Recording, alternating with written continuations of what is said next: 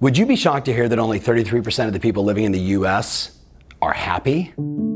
Think about that. The Harris poll for the last nine years has been surveying people to ask basically just one simple question Are you happy? And 33% of the people are saying yes through tumultuous times, different political landscapes, during different financial, you know, parts of our economy. Only 33% of the people are happy.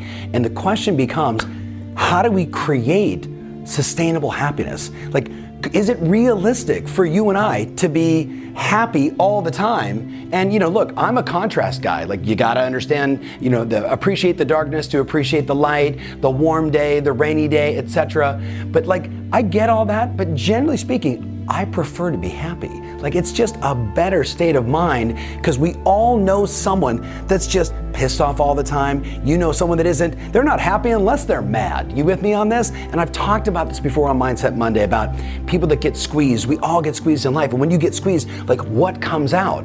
So the question is like, are there hacks for happiness? Like if you're like me and the path is I want to be happier all the time. I want to be I want to be happy as as much as possible are there hacks for happiness? Well, this is what I know. There are two sustainable things that you can do to create happiness. And and of course, if I say it to you right now, you're gonna be like, yeah, of course, like you're gonna say family and relationships and you know, all that stuff is true. Being in a gratitude state, all that is true.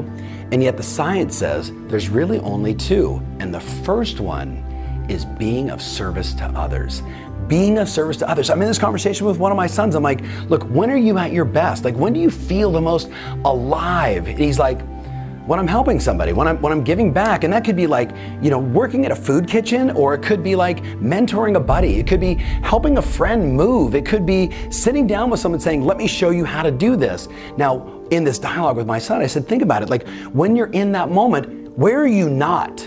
Think about it. Where are you not? You're not in your head. You're not thinking about you. You're not saying, you know, am I good enough? Am I smart enough? Did I make enough money? Am I ever going to do well? Like, if you read my book, Life by Design, we know that the average human being is six moves from death and dying. Six moves from death and dying. I say to you, you should make more phone calls. And you're like, but if I make more phone calls, somebody's gonna reject me. If somebody rejects me, then I'm not gonna feel good. If I don't feel good, I'm not gonna make any money. If I don't make any money, I'm not gonna be able to eat. And if I don't eat, I'm gonna die.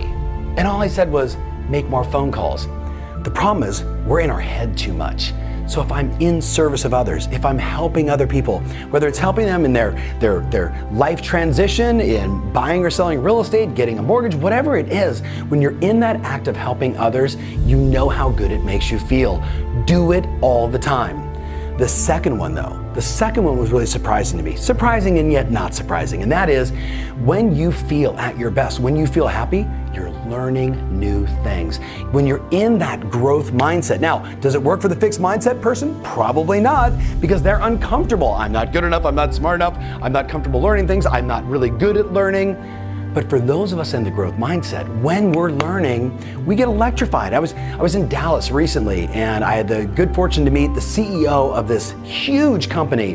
And we we're chatting and you know, publicly traded giant business. And I'm like, so tell me about what you're doing now, because he's about to transition out of that job and he's gonna go into retirement mode. And I said, tell me you're gonna write a book. He said, I am writing a book. I said, what are you writing about? And he starts telling me about what he's writing about. And I start getting chills. I'm learning something new. And I think think to myself, that's it. Like the real secret to happiness is be in service to others and always be in a learning state. When you do those two things, you create sustainable happiness. So the question on this Monday is, what are you going to do to be of service to others? And what are you going to do? What are you going to do to put yourself in an environment where you're not the smartest, you're not the best, that you're going to learn something new, that you're going to expand and connect the dots in your brain and grow? What are you going to do?